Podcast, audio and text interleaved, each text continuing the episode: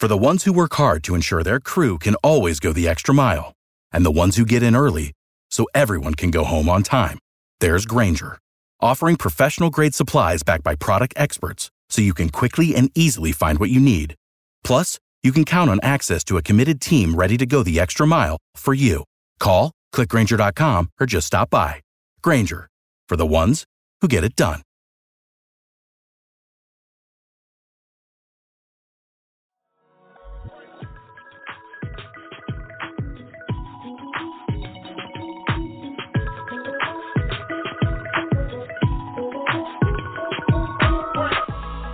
Hello, everyone, and welcome into 20th and Blake here on the Mile High Sports Podcast Network.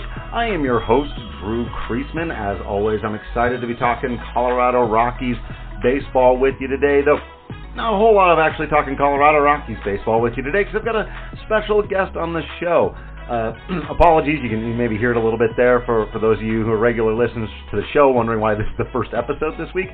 Been a bit under the weather which doesn't translate well to doing podcasts a lot of the time when your voice doesn't sound great. So I was really glad that I, I'm hoping I'm mostly past it, but I was able to chat with Colorado Rockies minor league outfielder Brenton Doyle uh, today, and I was able to get that recorded unfortunately, uh, a couple of technical issues. We weren't able to get the best audio quality. It is just had to end up recording a phone call, so it is, uh, a little rough. But honestly, I, I think it came through nicely. One or two moments where he had some background noise, but hopefully you'll still be able to enjoy the interview as it was. Uh, a little bit of information on Brenton, just so you know, going in. He just turned 24 years old uh, a month ago. He's at the double A level there for the Hartford Yard Goats right now. um, and and I want to make a note here because you know we have to retrain our brains. Those of us who are regular analysts and fans who are used to saying, okay, 24 double A, that's a it's a little bit old for the level, isn't it? And, and before the pandemic, that would definitely have been true. But we got to remember that a lot of these guys, actually all of them who were who were just in the minors, lost an entire year, right, uh, of development. It's also worth noting that uh, Brenton has jumped up a level each year that he's had the chance to play. So his rookie season, he was drafted uh, in the fourth round of the June 2019 draft. Uh, he was taken by the Rockies, obviously, with the overall 129th pick. Got out there to Grand Junction at age 21 and had himself a really nice rookie ball campaign. Uh, while I think that was the last year that Junction was still an affiliate. Played 51 games, hit eight home runs, 42 ribbies in, in 51 games. Uh, I'm sorry, 42 runs 33 ribbies, 17 stolen bases. Really good all around season. High walk rate, especially for a rookie at 14.4%. And a, an acceptable strikeout rate, definitely for a guy who's got some pop at 21.9. In fact, his WRC plus his rookie year, as again a guy who wasn't necessarily hugely touted coming into the organization as a fourth round pick, but definitely you see the tools. Six foot three, 200 pounds. Guy hits for 185 WRC plus, starts to turn some heads earns himself a promotion. Unfortunately, misses an entire season right after that, and uh, we we didn't really get into that there. That's maybe the one thing I I think in hindsight I should have asked him about that I didn't. But other than that. Uh, we talk a little bit about his experiences so far. 2021 campaign, once the, the pandemic and everything is behind all of us, well, not entirely as we know, but from a baseball playing standpoint, uh, age 23, he's out there. He plays 97 games, 16 home runs, 47 ribbies, 70 runs scored, 21 stolen bases, good for a WRC plus of 110. So, you know, he hit 383, which you, are probably not going to continue to do that like you did rookie season, but 280 that next year with a 336 on base, 454 slugging. Very, very good. What amounted to a, a sophomore campaign at high A ball. So he even jumped a level there, though that was also during the, the reorganization of well, minor league baseball in general.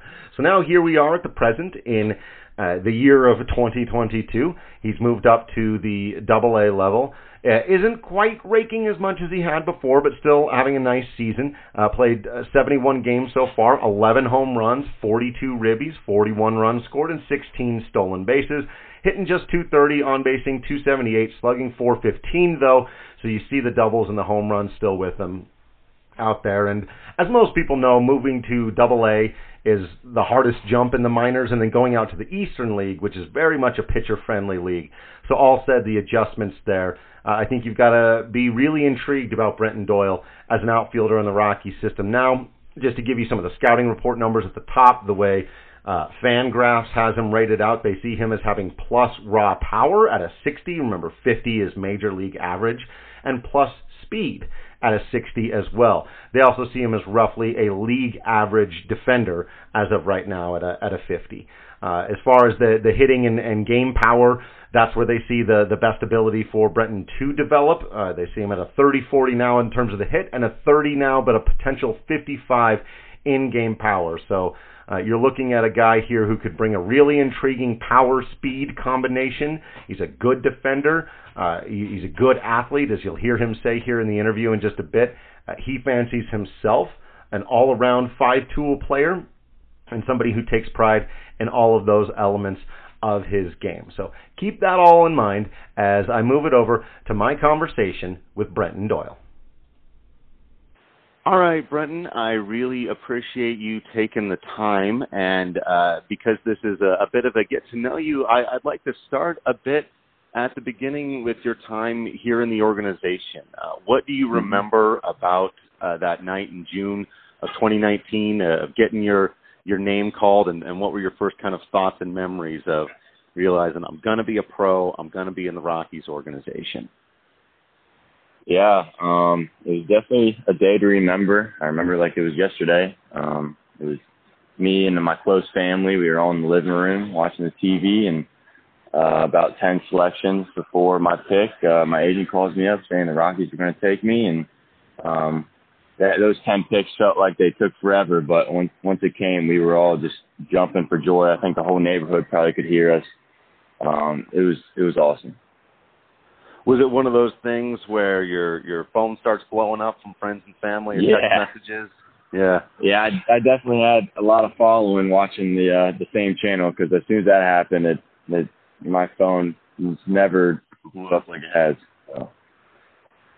so, what is that process like? Or, or I guess you can only answer for yourself. But going from that high of okay, it's real, like you said, the, that lasted forever. But now the time between the draft and when you actually get to get out there, suit up, and begin your journey. That that had to be an interesting wait as well. Yeah, it was a quick turnaround. Um, a few days after, I, I got shipped out to Denver to sign the contract, and uh, a few days after that, I was out in Grand Junction about to play. Luckily, I mean, my college season didn't end too much prior before it. So I mean, I was still pretty conditioned and season ready. So I kind of just jumped right into the rookie ball season. Yeah, that that's always interesting for me as well, especially because Grand Junction is my hometown, and uh, that, that's a, a fun little area out there with Sam Suplizio Field. Yeah. So, what what was that th- those first couple of days and weeks of getting used to that the altitude, the the dryness, the heat, and and the ball flying 500 feet, that kind of stuff? Yeah, I think the biggest thing to get used to is definitely the altitude. You saw the first couple practices like you were a little bit more winded than you normally be, whether it's just shagging fly balls or doing outfield drills or running the bases.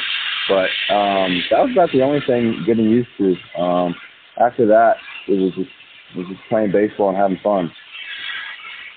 Yeah, for sure. Um, you know, then then you get into the the life of the minor leaguer, right? Which is basically a, a life on the road. Um, so how have you managed to? I'll start with the the more serious stuff of like the training and the and the dieting, the exercise, the sleeping. How do you find uh, taking care of those parts of your your game and just yourself while you know you've got these eight nine hour long bus rides sometimes? Yeah, for me, the biggest part was definitely food. Um, you know, rookie ball season is, is tough because you know you're eating meals at times of the days where you normally don't eat meals, and And sometimes late at night, the only thing's open is fast food, and you really got to be selective what you put in your body because you got to play the next day. You don't want to feel bad. Um, working out wise, I, I've been a pretty vigorous guy in the gym my whole life, so that wasn't a crazy turnaround or push for me. Um, but yeah, the food was the biggest thing. Um, you know, you're on these bus rides. Even sometimes the only thing you get going to a game or coming back from the game is a, a snack from the gas station. So it was definitely crazy. Um, thankfully, in recent years, uh, this past year, they, they, they kind of focus on getting us uh, a lot better food um, prior and after games. So I'm very thankful for that. Yeah, yeah, that's good to hear. Um, now, how about food for the soul, as it were, on those long bus rides? You, are you a movie watcher, a book reader, a, a video game player? How do you how do you find you pass those times? Um, I like listening to podcasts. Um, just, you know, just trying to keep me entertained, keep my brain working. Um, podcasts, and then uh, I'll FaceTime my my fiance a lot. Um, that helps me pass the time by as well. I love hearing when someone's fan of podcasts. Not gonna lie, yeah, a little biased, but that's cool. Do you so are you like uh, are, is there a particular genre, or are you like listening to sports podcasts, or more like news, music, true um, crime? during football season, it definitely gets into sports podcasts. I like fantasy football, so I like keeping up with uh, guys over at Barstool, like Pardon My Take and stuff, and uh, other podcasts include like just like news and, and sometimes music as well. Right on, right on. All right. Well, uh, as as you, I'm sure, love to do, let's let's get out there on the field and talk a little bit about that uh, and about your game and your approach. Um, you know, I, I'm not gonna. I have a rule against quoting guys' statistics at them, but I see some home runs, I see some stolen bases, I see some doubles. Uh, do you consider yourself a, a power speed outfielder guy, and, and, and what do you take as, as your kind of approach at what you're really trying to improve upon and accomplish out there? Yeah, um, I definitely consider myself a guy that has the potential to be a, a, a five tool player. Um, I feel like I have all the tools, and I just uh, each and every year I just try to better each one of them. Um, I've been getting bounced around between center and right. Recently, I've been more center field, so uh, I've just been working on anything I could to both um, better myself offensively, offensively and defensively. How does your speed play into that? Uh, you know, to the extent that do you find it as a a bigger tool for you when you're ranging around in the outfield, uh, maybe running the bases? Like, where do you find that becomes uh, an important part of your game? Uh, both sides of the plate, honestly. Um, I try to make uh, not so routine catches out there look routine, and I I make some I'm pretty crazy plays. My speed and my uh, my uh, quickness out there definitely helps me do that. And on the offense, uh, I get infield hits here and there because I bust my butt from home to first, and it definitely puts pressure on the defense because they know when I'm running and they they rush themselves a little bit. Yeah, it's it, you, you gotta you gotta force it, right? I've always liked this idea in baseball of the the forced error, and I think it's yeah. something that, that we should talk about more, right? Because sometimes the the defensive mistake is just a defensive mistake, but sometimes that guy is hurrying to try to get you, and you have caused that. I always thought the base runner should get a little credit for that. Yeah. Um, and then as as far as this whole, you know, the launch angle revolution, hitting home runs versus hitting drives in the gap versus just making sure you're making great contact all the time. How do you find that you uh, are sort of navigating that dynamic as, as you're growing in your game? And uh, you know, how important is it to you to hit the ball in the air versus just making sure you hit it hard as often as possible? I mean, every guy needs to know what kind of player he is. For me, I'm not a guy that's going to go up there and swing out of my shoes and just try to hit home runs because I think my speed plays too much of a factor on a base. Um, I'm just a guy that likes to work gap to gap, hit hard line drives, and I'll run into a home run. Um, that's that's kind of guy I go up there uh, with the mindset of. Right on. Now, in, in the outfield, this is something I've also, you know, baseball is a unique sport where you're you're playing a different outfield everywhere you go. Uh, in the minor leagues so far, have you found any that are particularly interesting or that you particularly enjoy? I'm sure you've seen a lot of weird uh, outfield ballparks and or ballparks in general outfields to roam around. But are there any that stick out?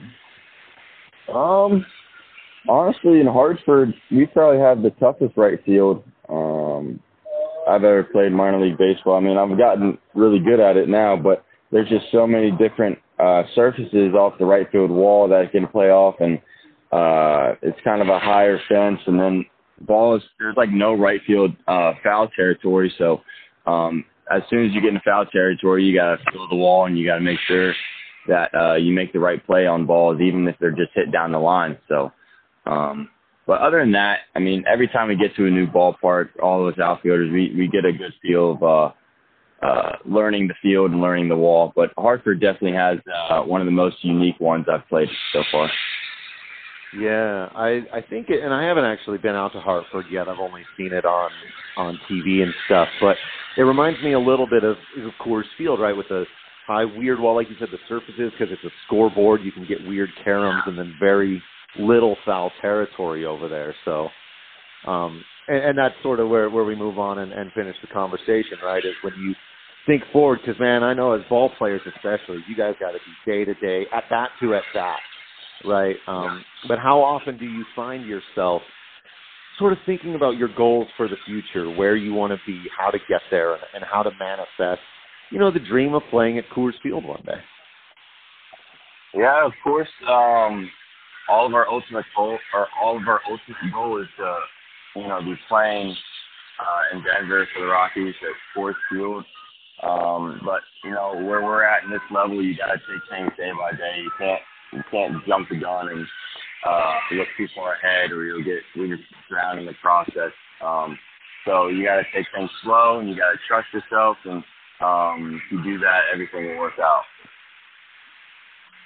Right on, man. Well, I appreciate you taking the time. Is there anything else? I know uh, you've been having a nice couple of weeks here. Hartford's been having a nice season. Uh, a lot of good stuff out there. Um, but if there's anything else you want to plug or let us know, man, uh, where can people like find your social media stuff like that, or if you're active? Um, yeah, I, I'll have to look up my uh, I don't know on top of my head right now. Here, hold on. I love that. yeah. Uh, Instagram, B Doyle underscore twenty two. Twitter, you can get me at uh at Brenton Doyle seven. Um, I post a lot of stuff on about my family, my fiance, my daughter, and uh and baseball. So uh, if you just want to keep up with me, those are some uh, two good apps to do so. Yeah, family. We're big on family and baseball out here. So yes, we uh, are. Right on.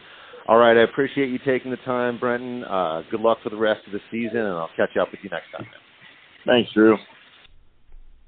Once again, I would like to thank Brenton for his time and encourage everyone out there who's interested in following the rest of his journey to check out those Instagram accounts and Twitter accounts. At the very least, you know, swing by the Fangraphs page, the MILB.com, however you're following Rockies prospects and keep him on your radar. I do appreciate him taking the time uh, to chat with me. The as we got into a little bit there, and these guys don't complain about it, and they, and they shouldn't a, a lot of the time. But you know, life of a guy out on the road can be really grueling and demanding. There can be a lot of time that you don't get to decide whether it's you know a downtime or you're playing sports or you're working out or as he talked about maybe listening to podcasts or or chatting with family or whatever. There's a, very little of your time actually just belongs to you, especially when you're a minor league baseball player. Uh, and there's a lot that these guys are asked of. And so I always appreciate it when they can take time out of their day and out of their schedule. And you know, he's got like anybody else, uh, like any other ball player, right? He's got a game today. like they, they've always got a game today, and so I appreciate that as well. Uh, I am going to get back into obviously here in the next couple of days how this road trip has gone. I'm probably not going to dive too deep into getting swept by LA, which was r- remarkably predictable. But I do have to talk a bit about uh, Jose Urena and some of the stuff that went on there. That's a really fun and interesting story, and uh, you know, a nice game for Randal Grichuk and a good win over Arizona in Game One there. But we'll get to all of that in the next episode. I wanted to make sure this one can just be uh, for Brenton. So thank you all for listening in to this episode. Let me know what you thought out there on the Twitter and the Discord channel, wherever you find me. Matt Drew Creasman. You can find us all out there in the world celebrating baseball together. So hopefully you will continue to be absolutely awesome out there. You know that I will continue to be absolutely Drew Creasman in here. And until next time, I will see you at the ballpark.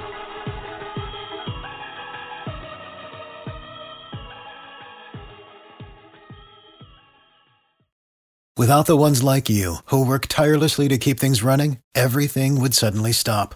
Hospitals, factories, schools, and power plants, they all depend on you.